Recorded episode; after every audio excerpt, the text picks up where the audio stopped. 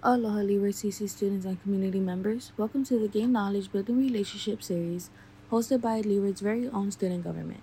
The purpose of this series is to create a safe space for all listeners. We hope you enjoy listening in. Aloha. For our ʻŌlelo O Ka Mahina series during the month of November, I'd like to share with you a significant event in Hawaiian history called Lā Kūʻokoʻa, or Hawaiian Independence Day. What is Lā Kūʻokoʻa? Well, on November 28, 1843, Great Britain and France signed the Anglo-Franco Proclamation, which recognized the independence of the Hawaiian government. However, the road towards recognition for Hawaii was neither straight nor smooth, but fraught with unexpected twists, turns, roadblocks, and surprises.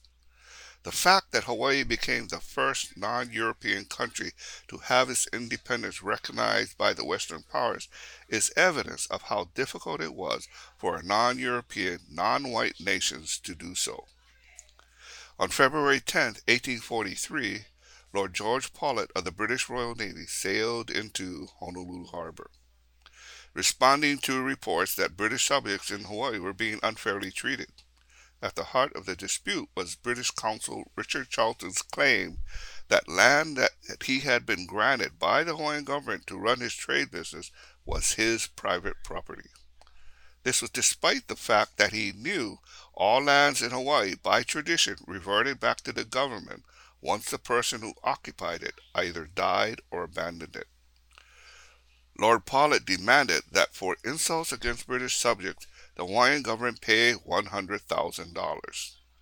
It was an extraordinary amount of money, impossible for the Hawaiian government to raise in the short time they were given.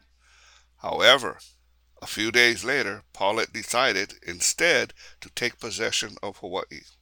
He issued an ultimatum surrender the islands or face immediate hostilities. Mo'i Kauikeaouli Kamehameha III was forced to concede to Paulet's demands. However, Kauikeaouli was not totally unprepared. Three months earlier, on November 2, 1842, he had commissioned and sent Timoteo Ha'alilio, William Richards, and George Simpson to the U.S., Great Britain, and France to seek formal recognition for the Hawaiian government.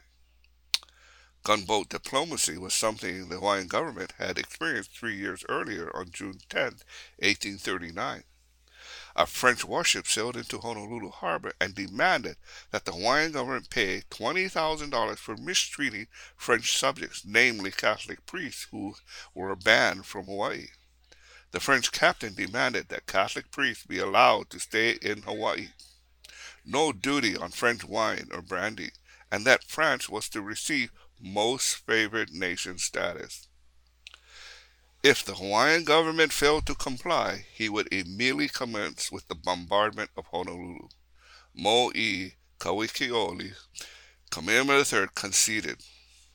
Merchants helped raise the $20,000, which left the French captain surprised and without a legitimate excuse to remain in Honolulu. And so he left. Kauikeaouli and his government began to keep a close watch on what the French were doing in Tahiti. He probably pondered, how long would it be before the French would return to Hawaii to demand even more money, even perhaps the cessation of the Hawaiian government? Seeing the ineffectiveness of letter writing by other rulers in the Pacific was most likely the reason Kauikeaouli decided to send emissaries rather than just letters. It would, pro- it would prove to be a crucial and fortuitous decision. Had he not done so, recognition would have failed, and worse, Hawaii would likely have become a British colony. At the time, Great Britain possessed the largest naval fleet in the world with 661 ships. France was second with less than half as many ships, and the U.S. had less than 100. Hawaii was a key trading port for the U.S. and had more ships operating in the Pacific than the British. France was just beginning to get a foothold in the Pacific as they colonized Tahiti. Paulet's seizure of the Hawaiian government appears to have taken each of the aforementioned countries by surprise. The U.S. believed that if Hawaii became a British colony, their trade network would be ruined. The British saw Hawaii not as an important part in their global trade network, but rather as a way to check and contain U.S. trade and French expansion in the Pacific. Once Paulet took possession of Hawaii, the crucial question became would France or the U.S. be willing to go to war with England over Hawaiian independence? Perhaps not France. The U.S. quite possible. Paulet was unaware that Kauikeaouli had already dispatched his emissary three months earlier, which meant that Ha'alilio and Richards had already met with representatives from the U.S. and Great Britain, receiving assurances from both countries that they were in favor of recognizing the independence of the Hawaiian island. News of Paulet's seizure finally reached Europe in May of 1843.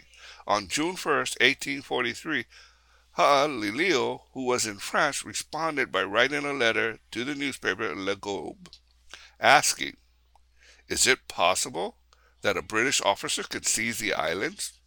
And the British government acknowledged their independence barely three weeks after? Meanwhile, when Admiral Thomas, who, who was in Valparaiso, Chile, learned of Paulet's action, he sailed immediately for Hawaii of his own accord and promptly restored the Hawaiian government to Mo'i Kauikeaouli, Kamehameha III, on July 31, 1843. However, the news of the restoration of the Hawaiian government did not reach London until September or October of 1843, placing the British government in an uncomfortable position.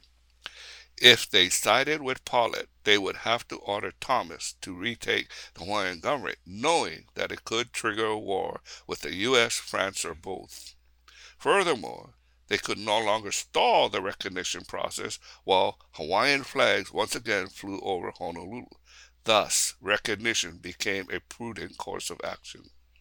While there are many more juicy details, this is the mo'olelo of how an island nation in the most isolated location Oceania became the first non-European member of the family of nations whose sovereignty was recognized throughout the world. Mahalo for listening to ʻŌlelo O Ka Mahina.